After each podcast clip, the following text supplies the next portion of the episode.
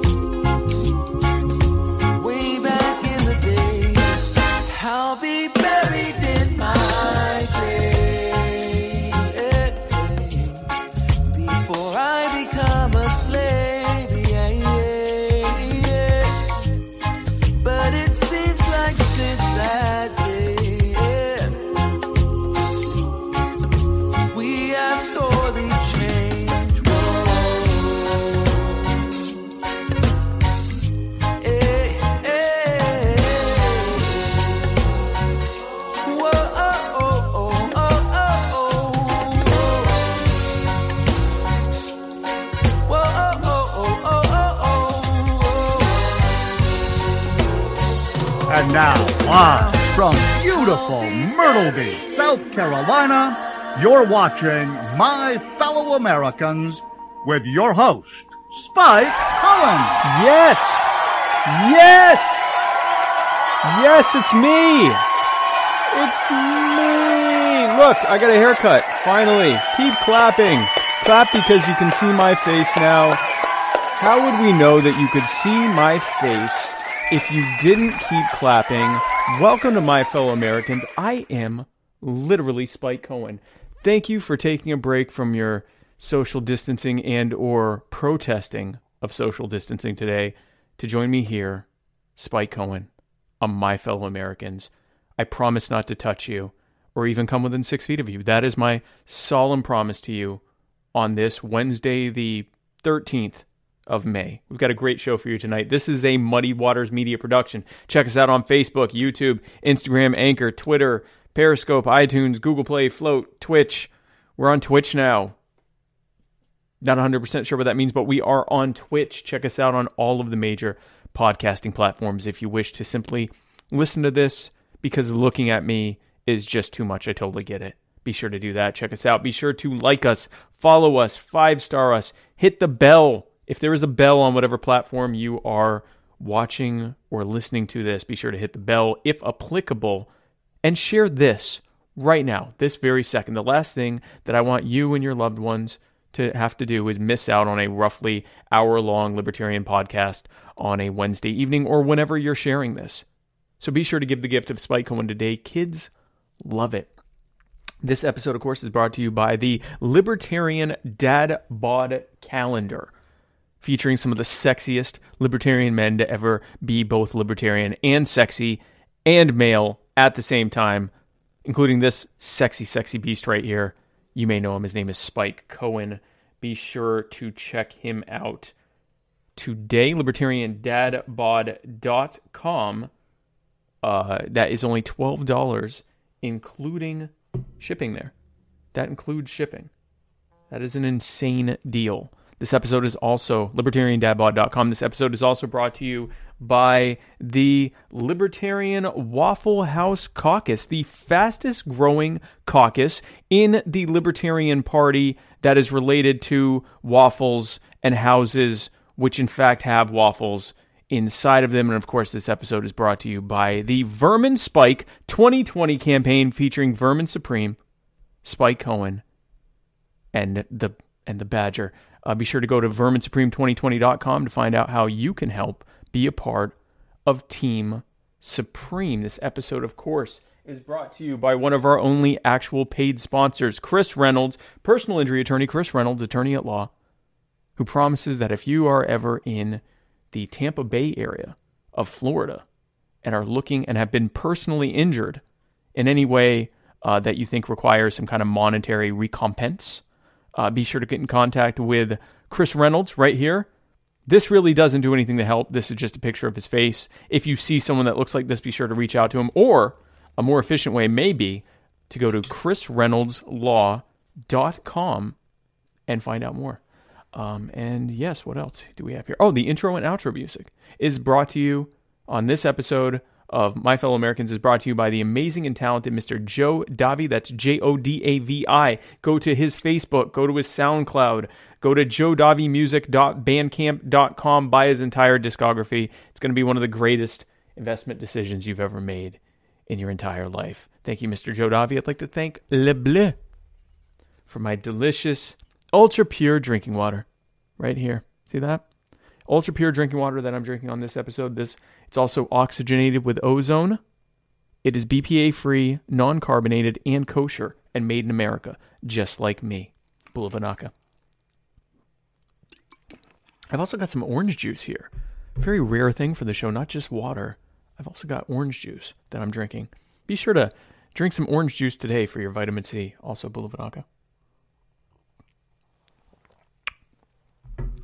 Shout out to Tehran Turks' Mominum, as always. Let's get to it. You know why we're here. I'm running for the Libertarian Party nomination to be your next Vice President of the United States of America. And so I am here, your humble, possible Libertarian nominee for VP of the USA, V. POTUS, to answer any questions you may have and to share some updates from this past week about the campaign. I'm also going to do something incredibly brave, which is I'm going to share our phone number, which is probably a good idea. We're about to find out together if that was a good idea. Uh, but this is the phone number here. I probably should go ahead and set that up so I can take phones, phone calls if they in fact come in. And now I can. So that's good. So be sure to call in if you have any questions. You're also always free to ask questions in the comments, and I will be happy to answer them. And let me go through and see what we have here for questions. And got a lot of comments. First comment, first question When is the show supposed to start? Right now, this very second. It was actually supposed to start about 10 minutes ago, but it's starting now. Um, duh, duh, duh.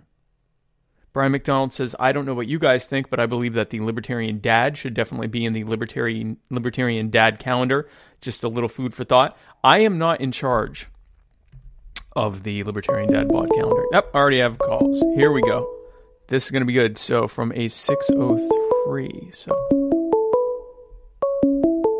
um okay, si- oh. Yeah, well, I am in fact answering it. There we go. 603 area code. Thanks for calling in. Who's this? Hi, Spike. This is uh, Richard Manzo. I'm a delegate from New Hampshire and the Libertarian Party of New Hampshire vice chair. How are you doing tonight? I'm doing well, Richard Manzo, vice chair of the Libertarian Party of New Hampshire, as well as a delegate representing the Libertarian Party of New Hampshire. How can I help you? Well, I'm calling in today uh, to update your viewers on a legal matter. Uh-oh. Uh, the Libertarian Party of New Hampshire will be suing the state of New Hampshire uh, in regards to ballot access relief. Uh, we sent in a request. We've been ignored, uh, in essence, and we will be moving forward with a suit. And my question to you, Mr. Cohen, Mhm. is do you pledge as vice presidential nominee to support all of our down ballot legal matters with your time, your effort, and your bully pulpit? Yeah, absolutely. Thank you for that question. I really appreciate it. And absolutely, I think that one of the most important things that we can be letting people know is that one of the reasons that they often don't have effective third choices besides the Republicrats is because the Republicrats do everything they can to shut them out. And I think that once we are sharing ideas with them, we obviously need to be explaining that uh, we have an incredibly difficult time, uh, depending on the different states. Uh, each state is, uh, you know, different in terms of its uh, difficult level, difficulty level, but uh, many are incredibly difficult uh, to actually even get on the ballot in the first place, unless, of course, you are a Republican or Democrat, in which case you just get nominated and you're automatically on the ballot.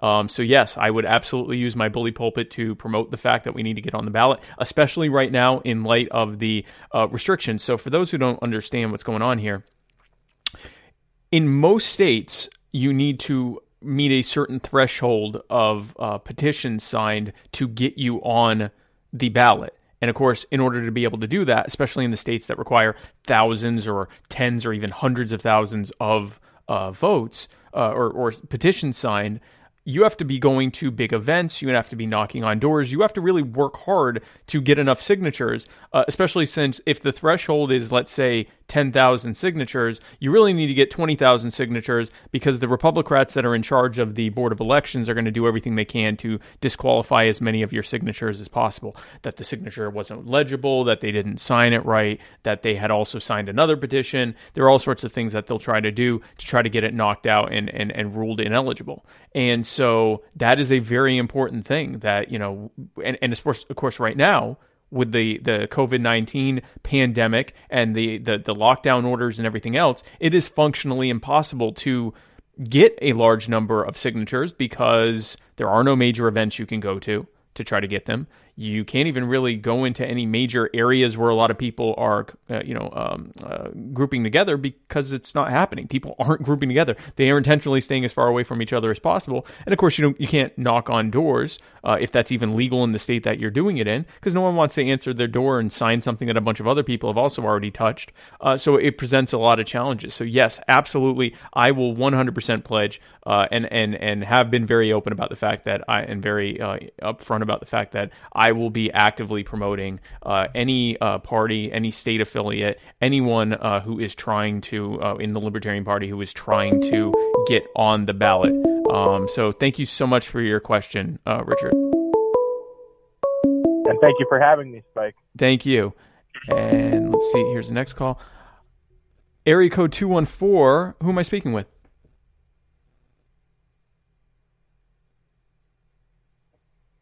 Hello, area code 214. Hey, thanks for calling. I don't know how to hang that up. Hmm. So, well, thank you for that call. Area code 214. If you're trying to call in again, I will try to answer it sooner. Um, and so let's go through the messages here. this is the fun part, folks, of having a live show that you produce and host yourself. Um, you get to do everything all at the same time live while everyone's watching. Yes. 512 area code. 512 area code. Uh, who am I speaking with? Hey, Spike, this is Rohan Desai. Hi, Rohan. How are you doing? Doing well, doing well, sir. Glad to see you on the show. Uh, just a quick question. Sure. Uh, I've been reading a lot of uh, libertarians and large L and small L libertarians posting about incremental change and how we as libertarians need to be careful of the optics Right. of how we engage in activism. What's your take on that?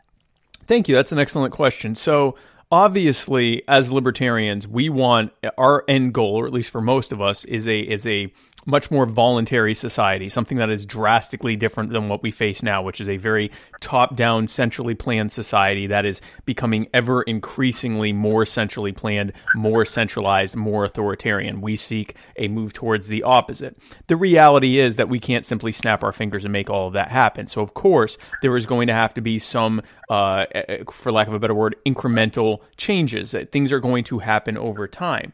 I think where a lot of libertarians get confused uh, or disheartened is in the idea that our incrementalism should start in our messaging. That not only should we be pushing for changes to be incremental, but that we should be incremental in how much of our idea we even share with people in the first place. And so a lot of people believe that if, for example, we share our full platform and our full beliefs of, of what our uh, preferred society would look like and what our solutions and our, our platform applied to this country and this world would look like, that it's going to scare people because they've never heard of, of anything as, uh, as they would consider it extreme as, uh, or radical as what our ideas are. Uh, I believe just the opposite. I believe that the vast majority of people are, uh, totally under uh, they completely innately understand that something is wrong that this way has failed them. Uh, especially younger people people in marginalized communities but really everyone at this point especially right now with this pandemic and this lockdown the vast majority of people understand intuitively and innately that something is wrong that this is not working that we're not safe that we're not secure that we're not prosperous that we are you know holding on by a thread. And even though we're getting constant input from corporate media from the government, from the people that claim to be in charge over us, that everything's fine, everything's under control. Just listen to everything they have to say and obey and comply, and everything will be fine. I think the vast majority of people understand inherently that that's not true. And no one's really telling them that it isn't true. No one uh, that's providing a political alternative to the Republicans and Democrats is telling them that that's not true. So I believe that we should be upfront and bold. And yes, we should be empathetic about the messaging. We shouldn't, you know, go into you know people's spaces and kick things over and scream taxation is theft and then run out the win- run out the door. We we need to be understanding of what people's concerns are, but we need to and we need to present ourselves as trustworthy and and uh, uh, reliable and understanding people. We need to be empathetic and listen to their concerns, and then we need to propose our solutions after listening to their concerns. Explain why the state and why the Republicrats have failed them and then explain why our, uh, our our beliefs and our solutions are the way forward, why they will work, uh, in contrast to the government and the and the and the Republicans and Democrats who have failed them, why our ideas are better and why they would work. Um, the alternative is to continue to present ourselves as some kind of half measure different or better than the current options of the Republicans and Democrats. And the problem is when you do that, any any third party candidacy is an invitation to voters to vote for a candidate and a party that statistically is likely to lose. And so, given that backdrop, when we present ourselves as kind of like the Republicans and kind of like the Democrats, but better. And, you know, our solutions are similar, but not scary, but better, just a little bit better. And they don't really listen to you, but we do. What you are presenting voters with are two options. The first option are the Republicans and Democrats, who are not really representing them and not really doing what they said they would do, but they're also likely to win. And the second option is this new party, the Libertarian Party, that represents them somewhat more and does seem to be listening to them more and does seem like you know like they might be pretty good uh, but they also are very likely not to win they are almost assured not to win Given those options, we see what happens. The vast majority of voters vote Republican and Democrat. We get 1%, we get 2%, we get maybe 3 or even 4%. And in some local and regional elections, we might actually win some or we may we may, you know, get uh, you know, in second place or we may get a, a large, you know, vote. On the national level and the statewide level, it hasn't worked yet. The Libertarian Party has existed for 49 years and has not won a single federal or statewide election no president, no vice president, no Senate, no U.S. Congress, no governor, no attorney general, none of that. In order to do that, we have to drop the idea that our ideas should be pre- presented incrementally and that our ideas should be, be presented moderately. We have to present ourselves boldly, unapologetically, apply them to people's lives to as solutions, and then when we do that, we will disabuse them of the notion that they should even be considering the Republicans or the Democrats. I'm all for incremental change. Incremental change will come when we've made enough of an impact on the culture and changed the cultural conversation enough so that we start winning some big elections and even more smaller elections so that now we have a seat at the table and now the people that have been in charge can will have to negotiate with us because now we're at the table. Then we can secure real incremental, real noticeable incremental change. That's never going to happen if we continue to present ourselves in a scared pool, unsure that our ideas are sellable to the public kind of uh, kind of presentation. You know, people can sense if you're if you're being upfront about what you believe or not, and if you're if you're constantly having to uh, you know water down or make milquetoast your ideas, it starts to look like maybe you don't believe in your ideas enough to present them.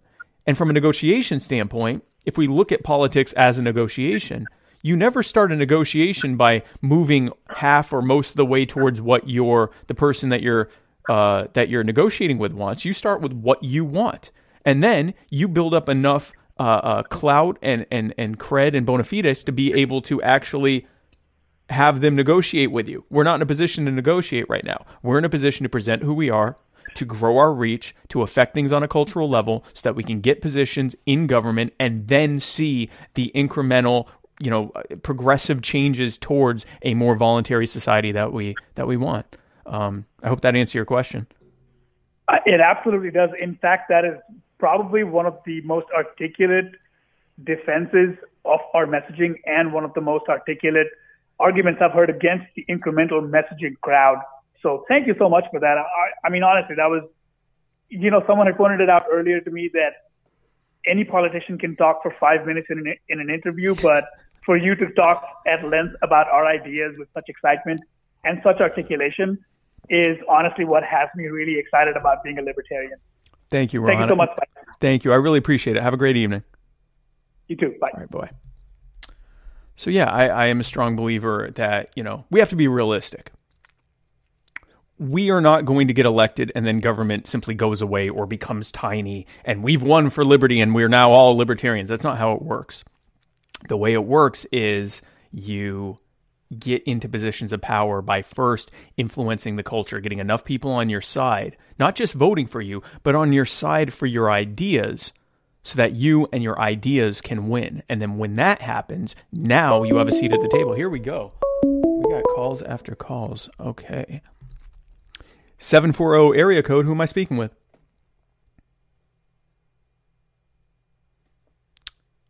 Yeah, there we go.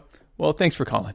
Um, so yeah, so I mean, once we get a once we get a uh, a seat at the table, we can actually start seeing that actual incremental change. Um, and, and we try to get it as rapidly as we can. You know, we don't have to take little tiny measure changes if we don't have to, but ultimately we're not going to get anything to take until we get a seat at the table, and we're not going to get a seat at the table until we have affected the culture and presented our beliefs, libertarian beliefs, as the as a not only a viable alternative, but a distinct and and really the only viable alternative to the Republicrats. We have to create a narrative. The Republicrats have created this problem. The reason they've created this problem is because they have doubled down on the what we call the cult of the omnipotent state, the idea that that things should be centrally planned uh, in in a in a governmental statist system. And that everything will be fine if we just put the, the right people in charge and have them control things from the top and we'll all be okay. We need to challenge that. Here we go. Um,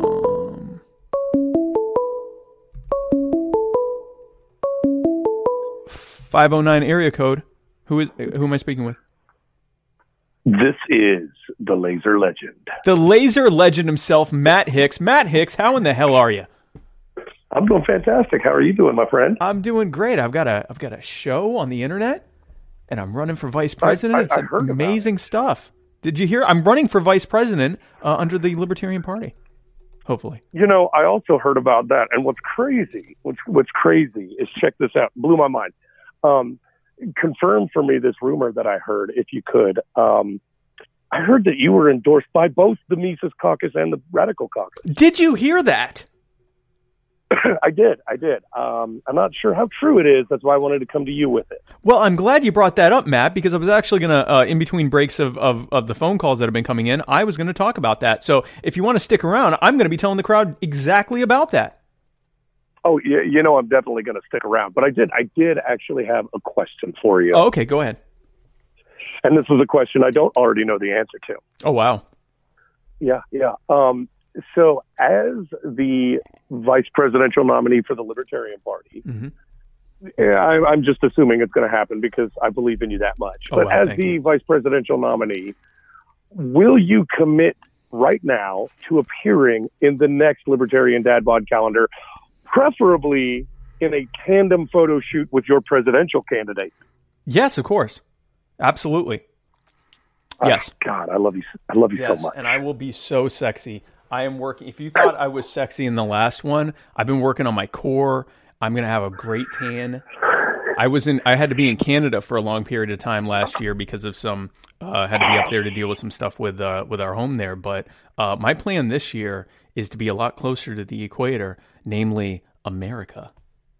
Campaigning Right, for right, right. for uh, for our ticket, and uh, I'm definitely going to be tanning as I do that because tanning is one of the most effective ways I can bring people into this movement and this party simply by showing my body to the world. And in doing so, I also get lots of sunlight, which is good for tanning and also good for getting vitamin D. Vitamin D, your Right, right. skin converts it Well, to and- D2. And, and since you bring up your your commitment to tanning, um, I think I'm going to make a new uh, campaign graphic for you with the the slogan "Spike 2020: Suns out, guns out." Yes, correct. That is absolutely good. So no, I, I, but yes, I absolutely pledge to be in the next Libertarian uh, Dad Bod calendar, which again is available at libertariandadbod.com. And uh, but yeah, no, stick around because we're going to talk about the uh, the Mises and Radical rumor that you made that you uh, referenced uh, in just a moment. Um, so yeah, so uh, a couple things happened over the week. Uh, one thing was we had a um, over at Muddy Waters, we had a, a Twitter poll where we asked who uh, people's preferred candidate for uh, the vice presidential uh, nomination was. And uh, Twitter only allows four options. So we put up uh, myself, Larry Sharpe, Ken Armstrong, and John uh, McAfee. And uh, I did win that uh, vote. And uh, a couple other things that happened over uh, the previous week or so. Uh, a week last, not this past Sunday, but the Sunday before, I was in the Libertarian Party Mises Caucus um, uh, vice presidential forum with Larry Sharpe and Ken Armstrong, and that went very well. We got to talk with each other. We we agree on most things, but we were also able to kind of mix it up on our uh, on our, our differences on policy and messaging and strategy and so forth. And it went very well. It went so well that after so two things happened. I received uh, on the same day on Mother's Day. Uh, the Radical Caucus, Libertarian Party Radical Caucus, uh, voted to endorse me uh, for the presidential nomination uh, or vice presidential nomination. I apologize, and uh, and then uh, also that same day, on the strength of my uh, of my uh, performance in the VP forum and in speaking with the uh, with the members of the caucus, uh, they chose, they voted, I believe, unanimously. Uh, they voted to endorse me for the vice presidential nomination as well, um, and so I am uniting the clans. I am uniting. Yeah, the various- I, I, I, I just want to point out for for anybody that might be tuning in that's um, just just now starting to dip their toes in the water of the Libertarian Party. Um, for any of you out there in viewer land who are unawares, um, having a candidate that has enough broad appeal to get both the nom- the endorsement of the Radical Caucus and the Mises Caucus is unheard of. That's like, uh, um, I mean, that's like figuring out a way to get oil and water to mix. Which I also pledge to do uh, once I am the nominee. I love you so much, Spike. Uh, congratulations, and uh, you know you've got my full support. I, I appreciate it, and have a great evening. And uh, I will talk with you soon. Thanks, Matt. In, indeed. Bye bye. Bye bye. Okay, great. Well, uh, we've had a couple people that have called. Uh, thanks to the limitation of the system I'm using, uh, I can't call you back because I don't see who they're from. But until I answer them, but uh, feel free to call back. Um, let's okay. So I'll go through some of these uh, questions. Uh, Robin Dominic asks, "Are you wearing pants?" That is none of your business, but thank you. Um, okay, hold on. Let's see here. Um, seven eight one area code. Seven eight one area code. Who's calling? This is uh, Stephen Messina calling from Greensboro, North Carolina. Oh dear. Hello, uh, Mr. Messina. How are you? I'm doing well. How are you? I am doing amazingly. Yeah, some of the fans might uh, recognize me from from from last week. To which I would like I would like to publicly ap- apologize. Thank you. For, I, I, it, it, it's just that I, I have su- I have such a want for uh, the American people and people over the world to, to see your face, and not have it be obstructed by a microphone or really anything. Right. Yes. Uh, so Steve Messina is referring to an incident last week on Muddied Zoom where he uh, said that it's a quote good look when your microphone makes up seventy five percent of your frame, which is a bit of an exaggeration, but thank you anyway. Uh, and Yeah, now, now, so this kind is of an a, epic take takedown, really. some have called it that. Uh, I certainly wouldn't agree. Uh, but the uh, I didn't even care. Uh, but um, let, so so that so you are calling to publicly apologize. Is that correct? Uh, th- that was that was that was that was one. That was my, my public apology. But I, you know, I I heard you talking about the endorsements. Congratulations. Thank you. Um, but you know, I- I don't think that we can. I don't think that we can underestimate, um, you know, the the role that that may have played, um, in, in kind of getting some buzz. Yeah, no, that So- definitely is why why that happened. So so so you're positing that the reason that I received the uh, unprecedented uh, endorsement of both the Radical and Mises Caucus was on the strength of the, I guess, sympathy vote from you um, physically harming me on my own show. I mean, did it hurt your chances? I would say no. I don't think we can say that it. I I don't think we can say that hurt anything. Well, it definitely didn't hurt anything. I did have a, I had a real question for you, and it Okay. is in the spirit of, uh, in, in, in, I'll be honest with you. Uh, I would love for it to be a more prolonged conversation at some point, but you know, when you're not in campaign mode, but Right. the, the, the part of it that's pertinent, pertinent to campaign mode and what you're talking about with the culture is I'm, I'm reading a book right now off a recommendation of a popular, uh, another podcast. I don't, I don't want to, you know, give them any shine on, on- yours or anything like right, that, but, of um, course. but maybe a, a good amount of your audience might be familiar with it, but it was how I found freedom in an unfree world. And it's, uh, are you familiar at all? I've heard of it, but I haven't read it. Yeah, so um, you, you know, I, it seems to be uh, popular in, in libertarian circles. I think it was uh, written by a former presidential uh, candidate, and it, he's kind of, f- from interpretation, he's taking the angle, you know, uh, that people So are very. ho- ho- hold you know, on one second. Uh, Okay, th- three two one area code. Um, I have to take Steven's question because I can't put you on hold. So please call back sh- in a minute. Sorry, go ahead. Yeah, or don't three one two area code. You know what I mean? Maybe maybe take a break. Uh, Three three but, two one. but yeah, I'm just kidding. Um, so, but uh, but yeah, you know, basically, it's just kind of kind of saying it's like, look, uh, in this world, you're really not going to change. You're not going to move the needle in any significant way. You're only one person. Uh, there's ways that you can kind of live free um, in your own way, and it goes this some details. And it, it at first, it, it kind of makes a lot of sense, and it, it's somewhat freeing and kind of somewhat discouraging at the same time. You know, you know, it kind of stirs things up a little bit, but then, you know, because it's, it's basically saying the society is not going to change unless they're they're they're ready for it, uh, you know, collectively to change. I see too much. I, I you know, I just kind of want your interpretation of it. You know, as someone who is um, part of a group, you know, the group has a name, which is well, one thing says, you know, don't organize yourself, don't have a name, stay under the radar.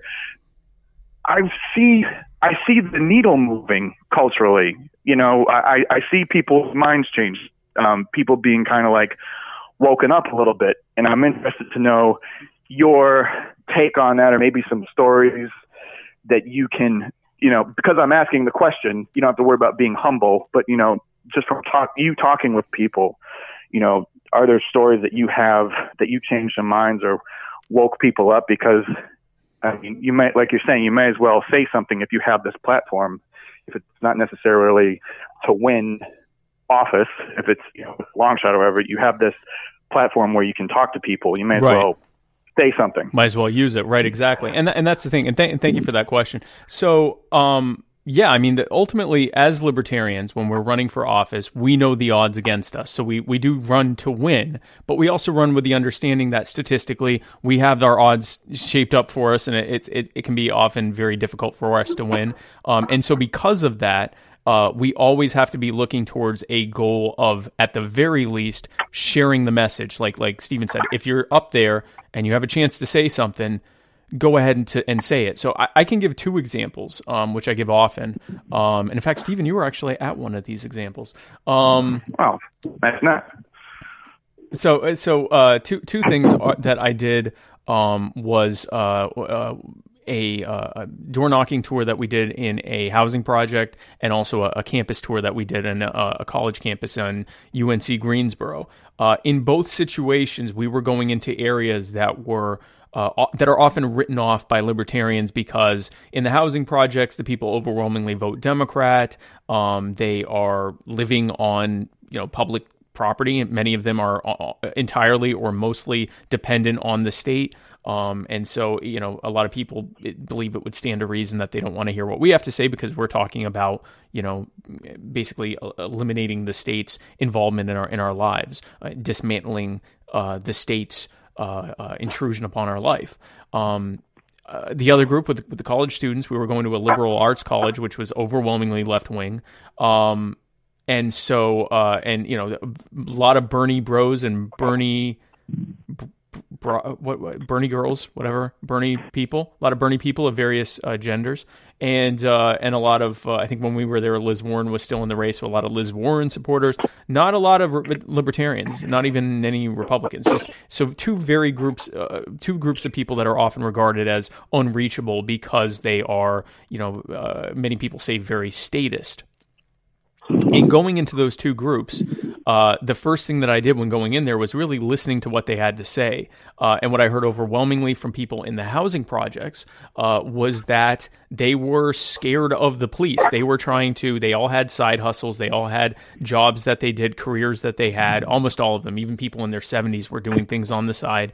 They were having to do them illegally because they couldn't uh, afford the licensing and, and, and occupational licensing requirements and the schooling requirements and everything else to do things like braid hair or you know fix someone's sink or you know mow someone's lawn or you know these these things that you have to pay the state hundreds or thousands or even tens of thousands of dollars and possibly even go to school for many years for to be able to do basic everyday things for a small fee. And so instead, they just did them illegally. Some of them did them in exchange for each other's services. Um, when the police came through, they would call each other. Uh, they had these sort of like mesh defense networks where when a uh, you know they'd see a, a, a cop come through or even someone suspicious like us, they would call around everyone else there to let them alert them to the fact that you know people were there that weren't really a part of the neighborhood and uh, or or the police, so that if anyone was doing anything, you know, like mowing lawns without a license, uh, they could stop doing it, so they wouldn't get in trouble.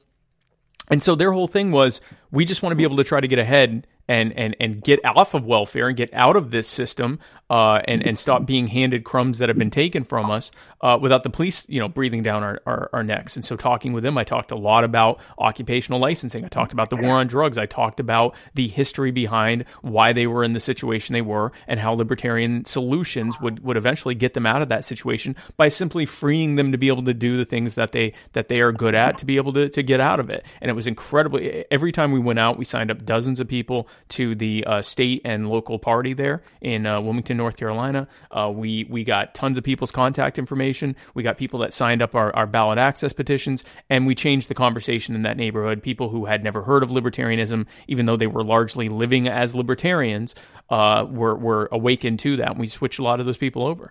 Um, same thing, same thing that happened in uh, in the college campuses. We'd hear what they had to say, and what we were hearing overwhelmingly was that their biggest concerns were student debt and would they be able to find a job when they got out of college?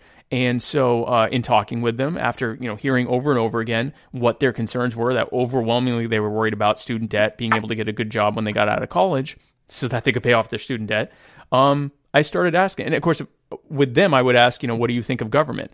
And they largely said, you know, we don't like when government does this, we don't like when government does that, we don't like when government is, you know, abusive and things like that. But uh, you know, overall, government's a good thing and it's necessary, and we need it, and we need more of it. We need it to be more involved in certain aspects of our life, like education, like healthcare, and so forth. And so I said, okay, cool. And I would ask them, what are you uh, you know what are you majoring in and they would tell me and i'd say oh that's great why are you majoring in that almost all of them said the same thing i'm majoring in this in order to be able to get into my uh, preferred uh, you know scope of work my preferred field of, of work I say that sounds great. Let me ask you this: What if instead of going to school for four to eight years and spending tens or running up tens or hundreds of thousands of dollars in debt to go to work, what if you could just start working in some kind of internship or apprenticeship program where uh, you would learn how to do what you want to do directly under the people who are already doing it professionally, and instead of spending you know uh, years and and and tens or hundreds of thousands of dollars to be able to do that. You did the work either for free or a small stipend to pay for your you know cost of living or whatever. But you but you would probably be able to end up doing it within a year or two, or maybe you know maybe two or three years, depending on what it is you're doing. You get to it much sooner, and you wouldn't have a mountain of debt behind you once you started. And they all said that's great. They said that would be fantastic if I could just do an apprenticeship until you know the people in that in that in that line of work determined I had reached a level of mastery to be able to do it professionally. But I can't do that. Then I'd say, well, why not? And they'd say, well, because I got to get my my you know I got to get my college degree. And I'd say, okay, but why? And they'd say, well, because then I got I got to get my license, and if I you know if I can't get a college degree, I, if I don't have that de- de- degree or that diploma, I can't get my license. And I'd say, but why?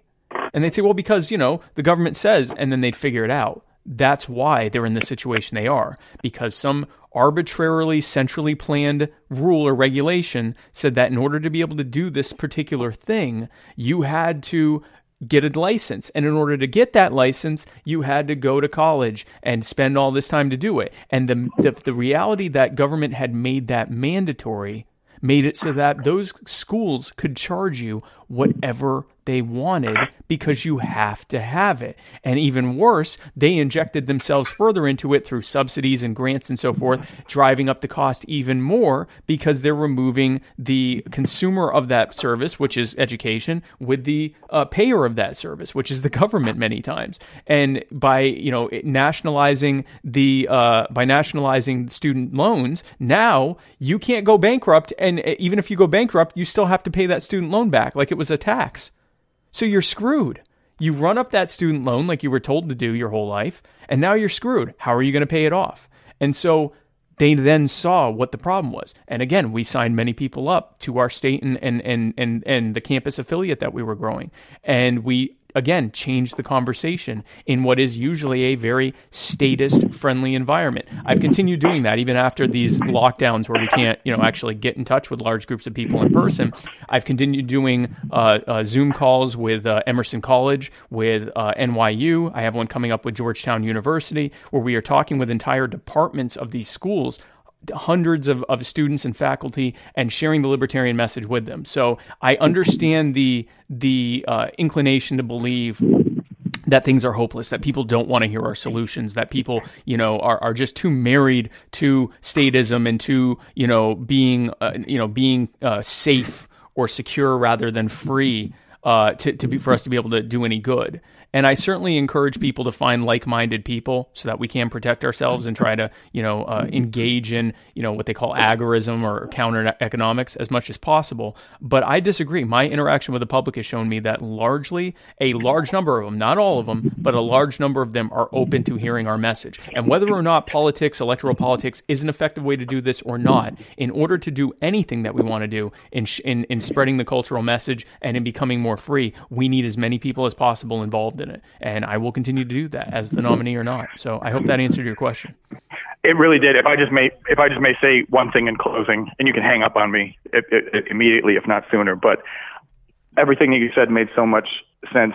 In the way that the way that I look at it is like whether it's someone whether it's someone like that you're talking about who is uh, up their eyes in student debt and doesn't really know why or doesn't under, understand, you know, the concept of their loans being guaranteed and, you know, indentured right, servitude right, right. and the whole thing. Right. Whether it's them or whether it's someone like me who is watching like all of their worst nightmares manifest themselves into reality uh, in terms of uh, progressive, you know, rapidly expanding tyranny or somebody else who is just kind of overall confused at what is going on and doesn't really know, but like you said, some kind of visceral re, um, level kind of feels something isn't right.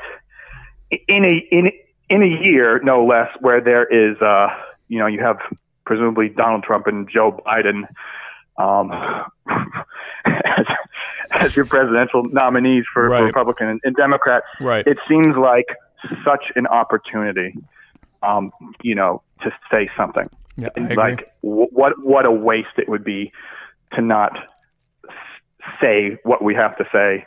And for me, I don't know what's going to happen with anything else, but for me, in terms of uh, the vice presidential um, nominee, I'm very happy that you got endorsed, and I think you would be a great person to say it.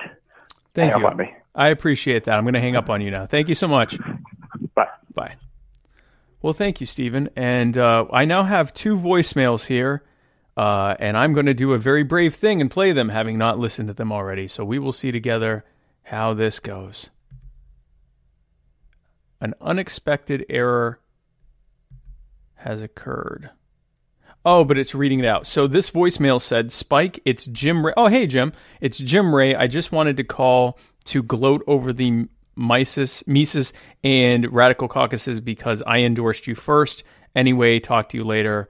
Uh, so thank you, Jim. Yes, Jim Ray did endorse me prior to both the Radical and Mises caucuses by like a good solid day, I believe. So let's get through some of these questions on the screen. Shannon Kurtz asked, "Would you support California's secession?" I support. Uh, I support the individual, the eventual individualization of the concept of of power and autonomy, meaning that my ideal world is seven and a half billion autonomous individuals choosing to freely associate and disassociate as they wish with no coercion uh, or, or, or, or violence or threats of violence over them, and people simply choosing whom they wish to associate with and who they wish to find voluntary solutions with to the problems that we all face. Um, so if that involves you know states breaking up uh, or cities breaking up from you know larger unions, then I think that that's what uh, you know that that may be a step to it. If it requires us staying uh, unified under one union and someone at the top, you know, dismantling a lot of the regula- regulatory burdens that are making us less free and making us have to be reliant on the state, I'm fine with that. I'm fine with a, a top-down approach, and I think I think, however, we get to freedom is going to potentially be many different things. So, uh, my short answer is, if the people of California decide they want to form their their own, you know, break away from the union, then I think I more than likely, without knowing, you know, as much about the specific details as to why, uh, all things being equal, I would say yes. I mean, obviously, we had situations where, uh, you know, states broke from the union because they wanted to continue to be able to own an entire race of people and that was their stated largely their stated reason for doing so. That obviously is not a good thing. And uh, that was an uh, incident of people you know seceding for the purpose of being able to continue enslaving again an entire race of people and treating them as though they weren't actually people but were instead cattle uh, even though they still wanted them counted on the census uh, so that they'd have more power. But um so i mean again all things being equal i support uh, you know people breaking down closer to individual autonomy, but I, I can't say I, I, would support any secession movement because it would depend entirely on what their their purpose is. Um, let's see here. Um, a lot of different, a lot of very supportive messages. Thank you very much. Just looking for questions here. Stephen Messina says even if Murray Rothbard were president tomorrow, it wouldn't mean anything if the culture isn't changed. Exactly. Um, oh, Seth Thomas has asked me about uh, the LNC drama. And honestly, or Seth Thomas Benton has asked uh, about my take on the LNC drama. Uh, that depends on which one you're talking about, because there's a lot of drama in the LNC right now. I think that all things considered, I don't. I don't know how feasible it would be for a myriad of reasons to have an in person convention. And I say that as someone who would prefer an in person convention if at all possible. I don't know how feasible that is. I also don't know how feasible this online, uh, you know, we're, we're going to see just how, how uh, seamlessly this uh, online uh, presidential nomination and vice presidential nomination is going to go. I know there are a lot of concerns about uh, transparency and and you know um, uh, you know everything being on the up and up, and uh, we'll we'll see how it goes. And and I know there's some other LNC drama with people doing some whistleblowing about some uh, supposed shenanigans going on at the in the uh, in the party. I, I don't want to speak on that until there's more actual proof of it. Uh, I leave it up to the people who are doing the whistleblowing to say it, and you can decide if you uh, believe what they're saying or not. And um, you know, we'll see how it goes from that. Uh, Derek Perkins says, Hey, Spike, I may be a libertarian socialist, but I respect you. Thanks, Derek. I appreciate that. Sanj Mohip says, Spike, do you have kids? Can you have a dad bod without kids? Is this a scandal in the making? Listen, dad bod is a relative term. And I think any reasonable person who looks at this, this hunk of male beauty, of absolute virile, primal I, I guess virility, for lack of a better word, just primal energy and and and and presence. Uh, I think could easily describe. I think I think the term dad bod describes that perf- perfectly, and only in positive ways. Um, let's see what else is here. Zachary Taylor asks, "Where is the couch?" Oh, the auction. You'll have to call Ashanti. Um, DJLC Studio asks what kind of voting, and I'm not sure what you mean. What kind of voting? Um, and then he asks census year, and I'm not sure what that question is. So if you if you uh, um, if you want to expound upon what that means, I'd be happy to hear it. Um, A lot of questions here. I'm just looking for a lot of comments here. Just looking for questions. Um, hmm, Chris Reynolds. Chris Reynolds says, "Spike, have you considered debating Mike Pence?" Well, that is ultimately the goal, Chris. Uh, if I am the nominee, we're going to push for getting at least 15% of the of the uh, support in at least, I believe it's two opinion polls uh, nationally recognized opinion polls, which will qualify us to be on the debate stage. And I will be debating Mike Pence and probably Kamala Harris, maybe Stacey Abrams or Amy Klobuchar or Gretchen Whitmer. It's a few people there I might be debating. Uh, I not only have considered it, I relish the opportunity um, as much as I can. Uh, Drew Lewis asks, "How will you destroy the Patriot Act and ensure nothing like it can occur again?" Now, obviously, as vice president, that's an excellent question. Obviously, as vice president, uh, I can only advise the president uh, unless something happens to the president, and then I become the president. Other than that, it's largely a bully pulpit role, and uh, you know, being the president of the Senate, and presiding over the over the Senate. So I would I would say. Um, but I can say in terms of what I would promote and what I would advise the president on, uh, I believe you know the beauty of the beauty of a lot of these acts that have been passed in recent years have been that a lot of authority was simply handed to the executive by the legislature. They simply just palmed off their their uh, uh, legislative responsibilities by by making them into regulatory responsibilities. So they will say the ch- the secretary of the whatever they've created in this case Homeland Security and various other positions that they've created will have the authority to determine X, Y, and Z. Basically saying all future legislative concerns on this specific issue will be decided by the people that we put in charge of doing that who are in the executive branch. So a tremendous amount of of power and and and latitude has been unfortunately put into the executive branch. The silver lining to that is that if a libertarian uh, can get into office, into the president, into the White House,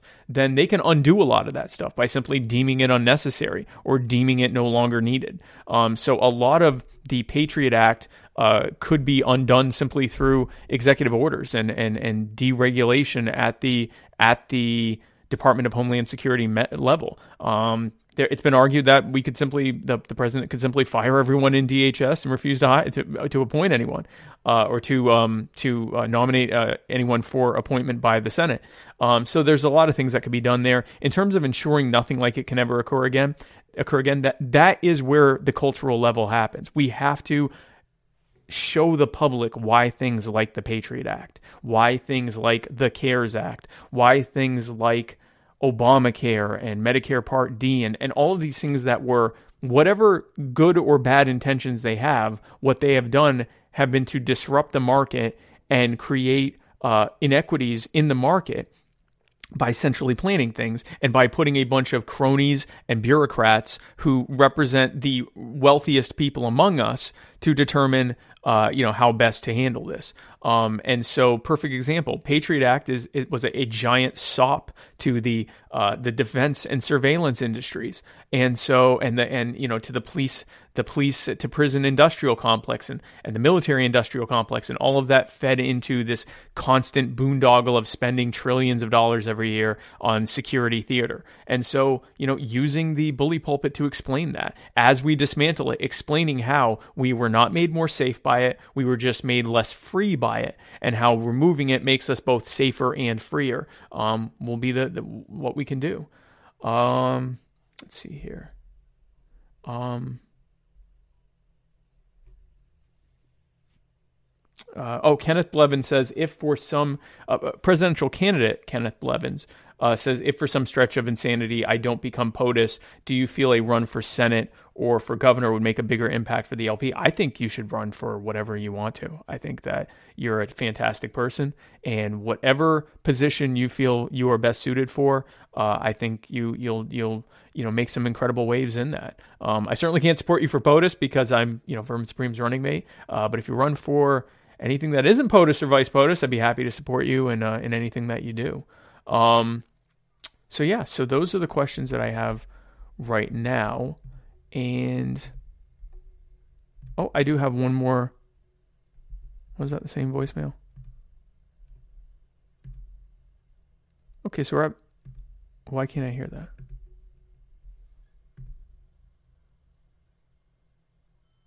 that's interesting. So it's supposed to be playing a voicemail, but I can't hear it. So, sorry, 740 area code. I don't know why it's not, why I can't hear what your question is, but you are welcome to call back.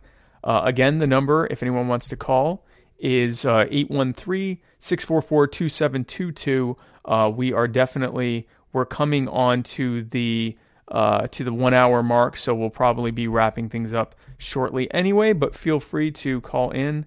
Oh, we got some more questions. Um, uh, a question from uh, Addy Leader Zavos. I hope I said your name right. Uh, says, Hi, Spike. You talked a little about Zoom meetings with different college audiences. As the nominee, what other strategies would you use or recommend that the party use to communicate the ideas of liberty to a broad audience while door to door canvassing and in person conversations aren't really able to happen? That's an excellent idea. The short answer to that is leverage other forms of media. Get as much attention as you can online. Solid, effective uh, at times dynamic and even bombastic messaging to affect the greater culture. Uh, one thing that we do a lot on our social media look for what's trending and see if 512 area code. If you can just bear with me, I'm finishing up a question that was asked, and then I will be happy to take yours if you can just hold on for one moment. Um, so, one thing we've done on social media, we look for things that are trending. And if there is a way for us to thread that into our overall overarching libertarian narrative, we do so. And we've gotten a tremendous amount of, of, uh, of followers through that. We've more than tripled our social media since we started the campaign. And that was already a, a very uh, large and, and, and, and, broad social media reach uh, even before we started campaigning. Um, so that's that is one way to really do it.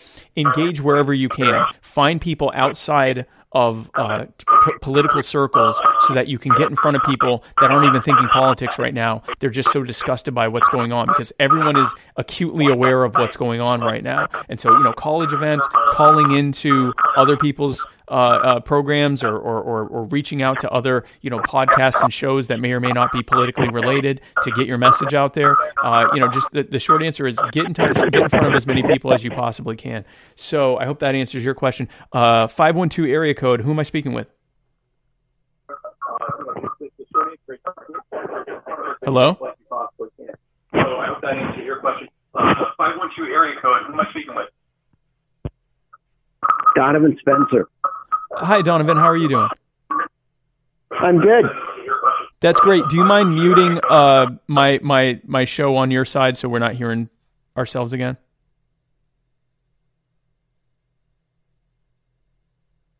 So, how, um, Donovan, what, uh, wh- how how can I help you? What's your what's your question?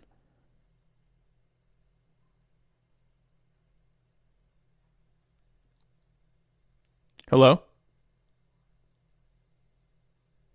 Sorry, am I there? There? Yeah, yeah, you're here now. Hello? Yeah, I'm I'm here. Okay. So what, what's your what's so your, how can do I you help think you? that Justin Amash is? Do you think that Justin Amash is more valuable to the Libertarian Party as a sitting um, member of Congress or as a presidential candidate? Thank you. That's a good question. So, especially in the way that he entered, I believe he has more value to us as a sitting congressman. I think if he had entered the race months or even a year ago and built up his, you know, built up something as, as demonstrating that he's going to, you know, represent our party as the presidential nominee, uh, I think that the story might be a little bit different. Um, but I think him as a sitting representative right now, uh, with you know six months to go and and, and a matter of a, a, you know a couple weeks before the nomination when he announced uh, that he was running, I think he actually.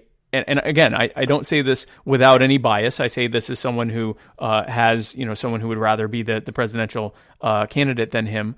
Uh, that I'd rather have as the as our candidate than, than as our nominee than him. I do believe that having someone sitting as a sitting congressman uh, would be far more powerful because statistically, uh, he is far more likely to win re-election to his seat as an incumbent than he is to win a presidential uh, contest uh, as a third party, uh, a member of a third party. And so I think it would be incredibly powerful to have him messaging in support of our nominee as a sitting congressman. Hopefully, uh, doubling down on being able to get reelected as a sitting congressman. And then whether or not we win at the presidential level or in any other election, we still have a sitting congressman who is, you know, promoting libertarian ideas as a Libertarian Party nominee uh, or, or, Libertarian Party candidate, or Libertarian Party member and congressman uh, for our party and our movement. So I hope that answers your question.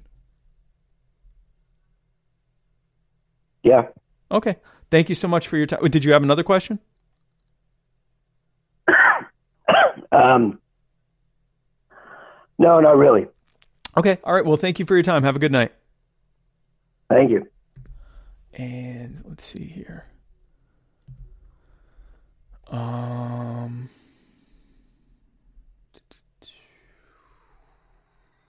uh, Zachariah Fournier asks, uh, large political factions seem to counter to libertarian ideals. How do you see a unified libertarian rise in politics without sacrificing parts of the platform, especially related to individual liberty and self determination? That is an excellent question. That is the issue that we face. We have a, a, a, a large and sometimes in, in, in previous election cycles, a prevailing school of thought, which is that in order to reach the statist masses, we need to sacrifice at times some of the most important parts of our platform the idea of self ownership, the idea of uh, 269 area code, uh, please bear with me. I'm finishing up answering a question uh, that was in the comments, so Okay. uh, if you don't mind holding.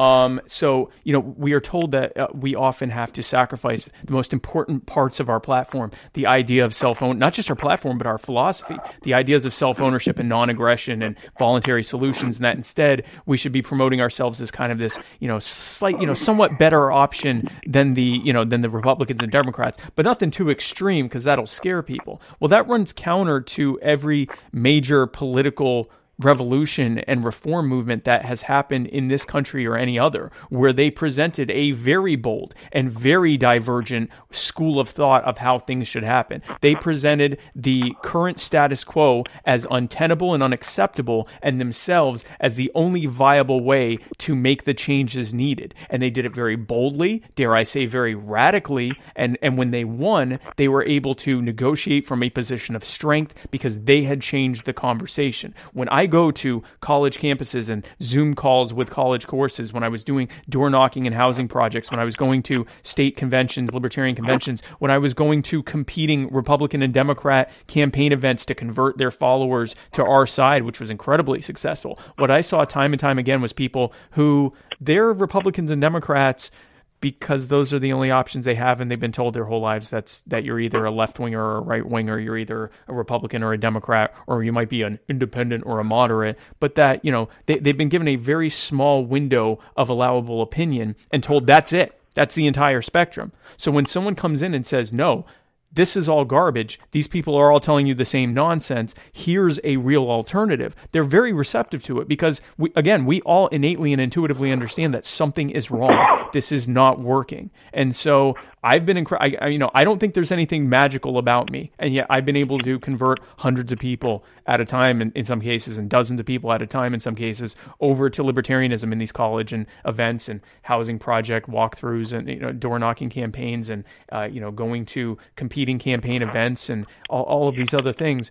I don't believe that there's anything, you know, magical about me. I think it's just the fact that I have, you know, gone and unapologetically uh, presented our beliefs in in a in an empathetic way that addresses the concerns they have noted. And I think that we not only can we see a a growing and unified uh, libertarian rise in politics without sacrificing parts of our platform, we have to do it by not sacrificing parts of the platform. Sacrificing parts of the platform is how we continue to say irrelevant and, and an unnecessary third option that no one even cares about. In order to do to become more unified and to grow something, grow the libertarian movement within the greater body, body politic, we have to be principled. We have to be unapologetic about we, what we believe. We have to present a bold, radical, dynamic divergence from what is currently happening.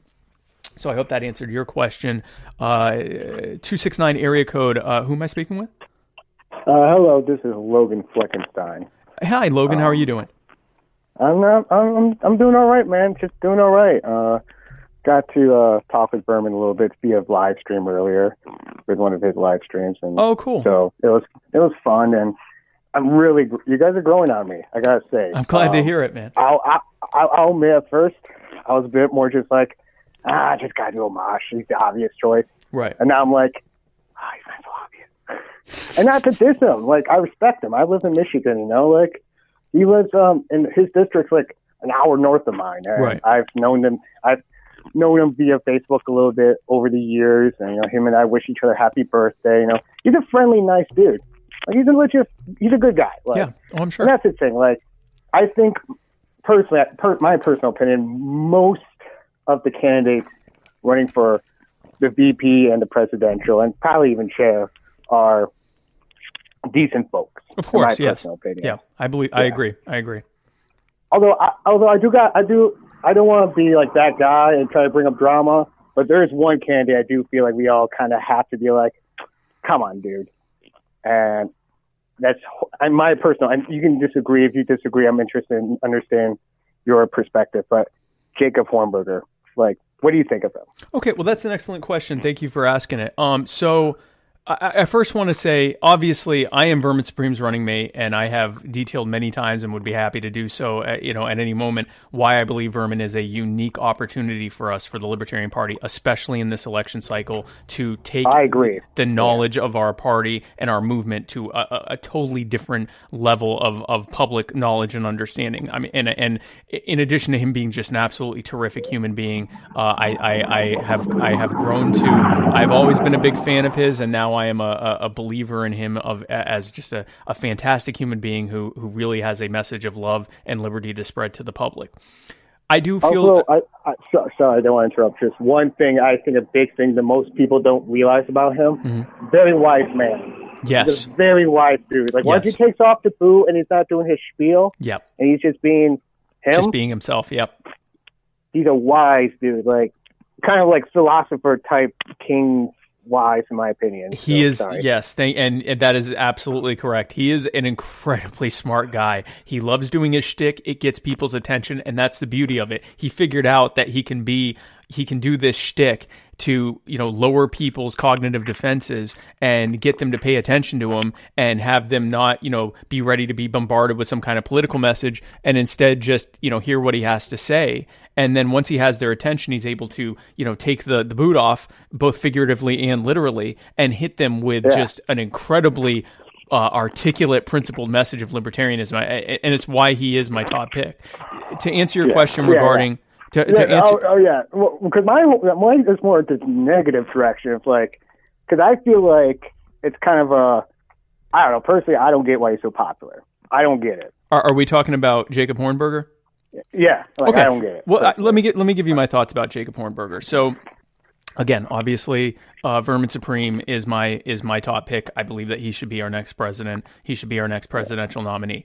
I will say this: I have done events with Jacob Hornberger, uh, door knocking events side by side with him, uh, where we he was campaigning for his president presidential campaign. I was campaigning for my vi- vice presidential and Vermin's presidential campaign. I've met him at Yeah. multiple uh, conventions and things like that. I personally do believe that Jacob Hornberger is the real deal. He is a, a, a- an incredibly principled libertarian. Uh, I have seen him firsthand be able to talk to various uh, communities and, and and and people to be able to spread the libertarian message. I, I, I will say I, I I personally you know I haven't known him very long. I've known him for less than a year, really just during the life of this this campaign. But all of my interactions with him have been very positive, and I have seen him to be a very uh, uh, articulate and principled um, uh, uh, presidential candidate. All of my concerns related to Jacob have been more about ability to spread the message far and wide compared to, for example, Vermin. But in terms of him as an individual, I, I, I like I said, all of my personal interactions with him and seeing him firsthand,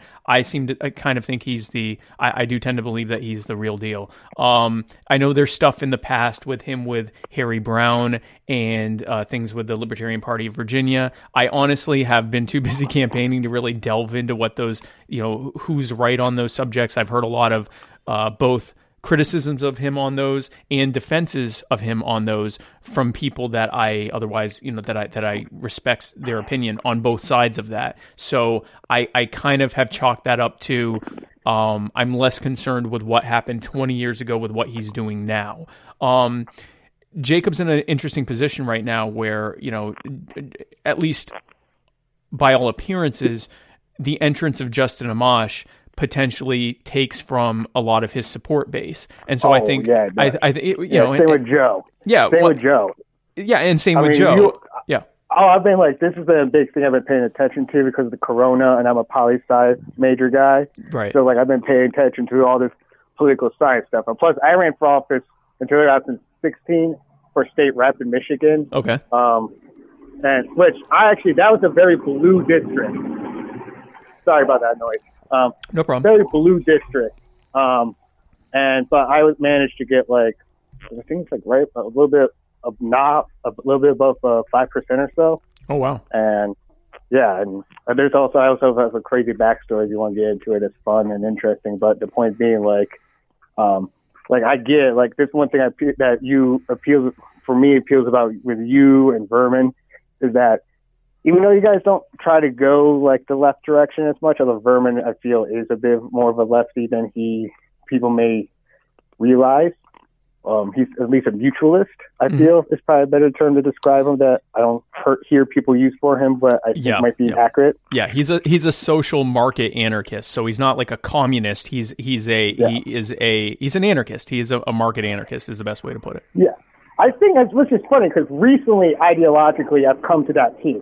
Yeah. I've been kind of more the like ANCAP, Right. like right leaning an- anarchist for since Ron Paul converted me back in 2012, like because I was a homeless, you know, sad Republican. guy. Politically, yeah, sad political. Yeah, we, we've all been, we or many of us have been, including myself, have been the the political orphan, angry Republicans. Yeah, yeah, absolutely. And then you hear just, just this beautiful, just old Texan man just talking about liberty. Right. And I don't, which is fine because in 2008, I did find him just to be like a little too like idealistic, and I'm like, he's not pragmatic. And Yeah, like yeah, I yeah, remember because I wasn't quite liberty enough back then, but I think Right. something just with my life, those four years, you know, by the time 2012, I was by that point in university, so it's kind of like I don't know, different time, things Right. different. Right, absolutely. So yeah, no, so I like I said, I, I I personally vouch for everything I have seen from Jacob Hornberger. Um, and I think that I, and I, I get some of the you know I think in the last debate Jacob felt the need to draw a sharp contrast between um between himself uh, and Justin Amash, and I guess just prag- the, the I guess the pragmatist argument in general. And I understand that because I, I try to do the same. Um, I think some saw it come off as maybe too argumentative.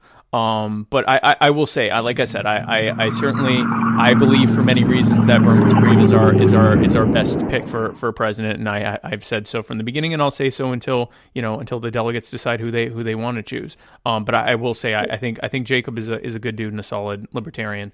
Um, you know, and and I, I think that's uh, obviously uh, have to be politic about my answers now. Now that I'm actually a, a you know running for elected office, but uh, Yeah, but but I, but I will say no. I, th- I think he's a solid guy. I, I've I've seen him firsthand. I think he's serious about what he wants to do. I think he's sincere about it. And again, I can't vouch for past stuff because I haven't looked enough into it. I also.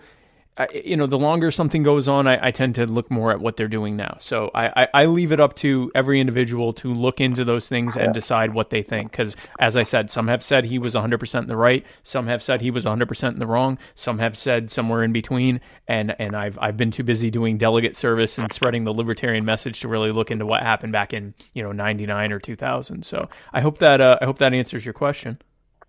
I, I, it does. I just want to add one more detail before I uh, before I hang up or Sure. you hang up on me. I'm not gonna hang up on is you. that I, I'm just I'm just trying to be courteous yourself, but um no, it's that with with uh with Hornberger that he fairly recently, I think even as of up to a month ago, maybe even sooner, he's been doing like this video series on his YouTube channel, just going after Amash, just on this all this random just and him just it's just like him ranting about him.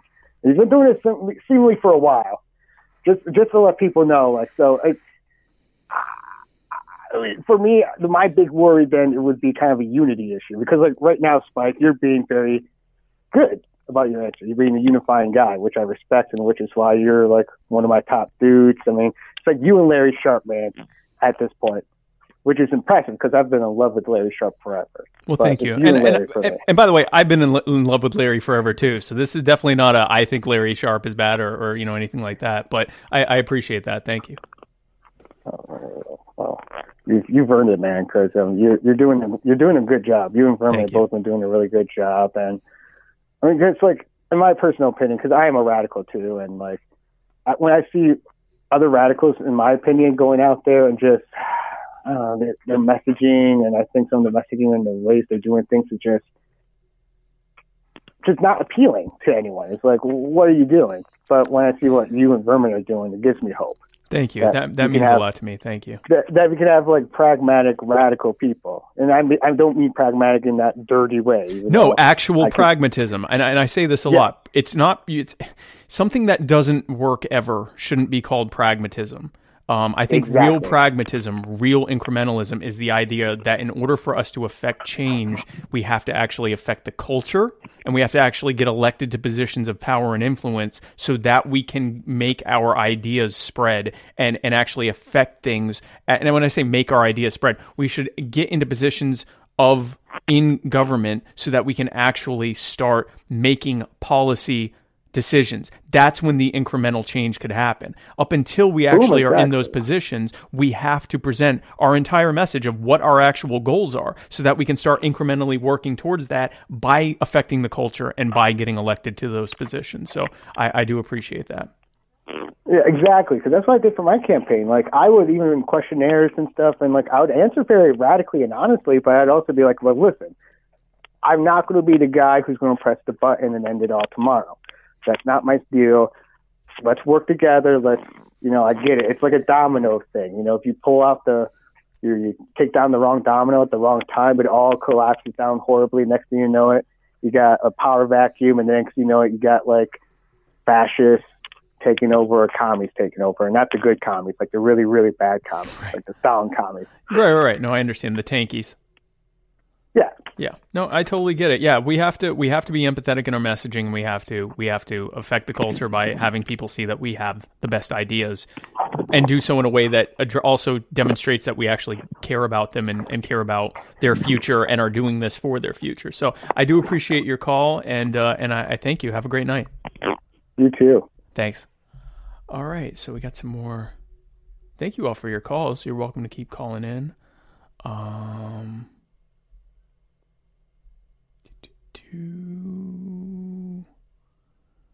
um, Drew Lewis says the Second Amendment, of course, was allowed uh, was to allow us to have equal force to fight back if a government becomes tyrannical. With your stance on legalization of recreational plutonium, does this include use for personal atomic arms to equalize power? This is one of the most fun things to talk about when we talk about weapons because when if we take the logical conclusion that government should not have any weapon that the people themselves cannot have,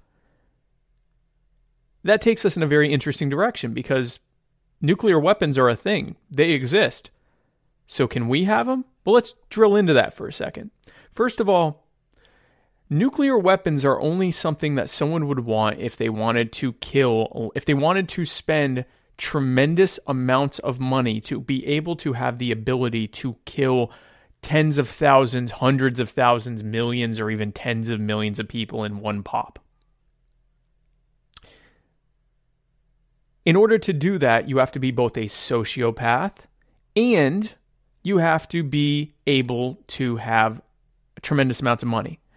Now, natural, in just natural human existence, it is not possible for someone to be that murderous to be able to attain a weapon like that without seizing power, uh, to attain that kind of power and money without also seizing power.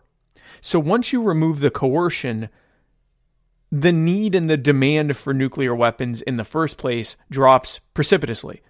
The need for someone to have the ability to either kill a bunch of people or have that, you know, deterrent ability to stop someone else who has one so that they won't try to kill you and a bunch of people because they know you'll be able to kill them and a bunch of people, that goes away for the most part. Now, in in in light of that, in the in the absence of that, would someone who wants to spend hundreds of millions of dollars developing, storing, and keeping safe a nuclear weapon be able to do so? I guess so. But guess what? Nuclear weapons aren't just automatic weapons. Nuclear weapons also are radioactive. And depending on how they're stored, that radioactivity can seep out into other people's properties. Well, in a truly non coercive society, in a voluntary society that is based on self ownership and property rights, that seeping of radioactivity and, and, toxic waste is an aggression against others and would have to be treated as such. A very serious aggression because this is you know radioactivity that can last for thousands or tens of thousands of years. So in order so the question is is someone who would be so remote and so wealthy uh, uh, to decide to have a nuclear weapon for no real good reason be able to have one? I i guess so. But here's the real question. Who do you trust less with weapons in general, but especially nuclear weapons? Some individual who wants them for some reason, or governments who have used them and threatened to use them? This is similar to the question about automatic weapons. Well, we can have automatic weapons, people will be killing each other. Well, okay. There are however many uh, thousands of Americans who legally own automatic weapons and who largely haven't killed anyone. Then we have the government who has automatic weapons legally and kills people every day. Who do you trust more? Similar to the question of, of the protesters with guns. We see protesters go out with guns. They don't harm anyone. They have the guns. They, you know, do their protesting. They yell. They hold their, their placards. Whether you agree with their protesting, what, what they're protesting or not, whatever. They go out. They protest. They go home. No one is hurt. At least not by the guns. The police are out there too. They have guns and they put people in cages and they arrest people and they tase people and they shoot people and they beat people. The question to me always goes why should I trust a person or just an organization of people that are acting voluntarily more than an organization who has demonstrably harmed people anytime they possibly can for little to no reason? So that's how I would answer that. And 209 area code. Who am I speaking with? Hi, my name is um Katie. Katie? Yes. Hi, Katie. How can I help you? Uh, good. Is, um, is this number for uh, the Spike Cohen uh, live stream? This is the number for Spike Cohen. How are you doing? I'm doing fine. Yourself? I'm doing amazingly. How can I help you? Uh, do you have any positions open for uh, to call in? Yeah, I've I've got a position open right now. What's going on? I just want to say uh, hi to Spike. Hi. It's great to meet you. Oh, it is Spike. Hi, Spike. Pleasure meeting you. I, I, I'm a libertarian socialist, and there are things we don't agree on, but I am voting for you and Vermin in this election. Well, that means a lot to me. Thank you so much for your time. Did you have a question for And me? there- um, oh, that is. I, I I just did. Sorry, I just had a brain fart. Um. Okay, who would you prefer, Rothbard or Mises? Rothbard or Mises? Well, I mean, I guess if I had to ch- ch- choose between one of those, I would probably go with Mises, just if only because he's the father of a lot of the ideas that Rothbard came up with. Um, I, I, I really have never th- thought of one versus the other because there's uh, so much overlap between their beliefs. But I guess I'd have to I'd have to pick Mises. But I, I really, like I said, I, I haven't spent a tremendous amount of time thinking about that. Good, uh, good answer. I've always preferred Mises over Rothbard. Yeah, that's fair. I, I think Mises was definitely at times more um, uh, more nuanced than Rothbard may be. I, I I will say this, and this is true of any any thinker. Uh, Rothbard and Mises, and and really anyone. I mean, if you, you come up with any philosopher, they're going to have statements that they made or decisions that they made. You know, we we joke about late Rothbard and some of his positions of of you know unleashing the police on people towards you know later on in life and things like that. And we don't agree with those things, and we can certainly we can look at people's beliefs as the totality of their beliefs and take both the good and bad, take the good from it, remember the bad from it, and rather than try to you know either vilify or deify someone just look at the good and the bad of what they've said and and, and you know take the, the parts that you agree with out take the parts that you disagree with uh, you know and, and, and put those aside and, and and recognize that we're all imperfect human beings who will do and say things that uh, aren't necessarily the best at all times. So but i hope that answered your question Thank you. Oh, can I ask one more? yeah sure Okay, Roth, uh, Mises or Spooner? oh man i'd probably have to go with spooner on that one i i, Hey, I same here. Yeah, I, I listen. uh, Spooner's one of the people that you know reading his work, and I, I, I like a lot of what Mises wrote, but man, reading no uh, uh, no treason, and even just reading some of the quotes from No Treason before I read the whole thing, that just hit me hard. That woke me right out of statism and really made me re-examine some stuff with just a couple paragraphs that kind of uh, you know Spooner pilled me into reading the rest of of No Treason. Uh, yeah, I would almost certainly have to go with Spooner uh, over that. Uh, is it if I say something real quick about Spooner? Sure, absolutely. Okay, I, I have a disorder known as dissociative identity disorder. I uh, basically my psyche fractured when I was young and created other alternative personalities. Well, my main other alternative personality married Max Stirner and Spooner together. He follows um, Spooner for uh, egoist reasons. That's very interesting. Um, if I- if I if I I'm trying to remember now. One of them was influenced by the other. Is that correct? I don't know how much. I don't know if they really influence each other. They they were around the same time. Around the same time, yeah. yeah. Uh, Stirner was more of the left and post left, and Spooner was a little bit more leaning to the right. Yeah, although Spooner was also, I mean, he did uh, espouse some, you know, what we would now call, you know, libertarian socialist ideas or, or, or market anarchist ideas. So he was kind of all over the place on that. Um, he certainly was every bit as uh, uh, uh, irreverent towards some of the private institutions as he was towards obviously the public ones. But so anyway, I hope that I uh, I hope I answered your questions. Yes, thank you so much. Hey, have a good run. Thank you. Have I a good show. it. Thank you. you. Have a good night. So, um, let's see what's going on here. Um, Jason Lyon, noted non-top fan, and Mr. America, the Bearded Truth host, and the Muddied Zoom co-host, Jason Lyon of Muddy Waters Media, even though he's not a fan, uh, says if Henry McMaster were to decide to run for POTUS under the LP banner, how would you welcome him to your ticket? I would welcome him uh, by giving my best foghorn leghorn impersonation and telling him to leave. Uh, and uh, I, yeah, I mean, anyone who's watched my shows have definitely seen my opinion of him. I don't have that picture up right now, but if I did, I'd have it up, and I would be doing his whole. You gotta, I say, you gotta, gotta stay in your house. I, I, I'm not. I don't have a good foghorn leghorn. I really don't impersonate people well, anyway. Um, Stephen Messina says, uh, you know, he believes that we maybe are not radicals, uh, at least not in an absolute sense, and, and that makes the messaging easier. I, I agree. I mean, I, I tend to, I prefer to say that we are principled and honest and upfront and unapologetic about our beliefs.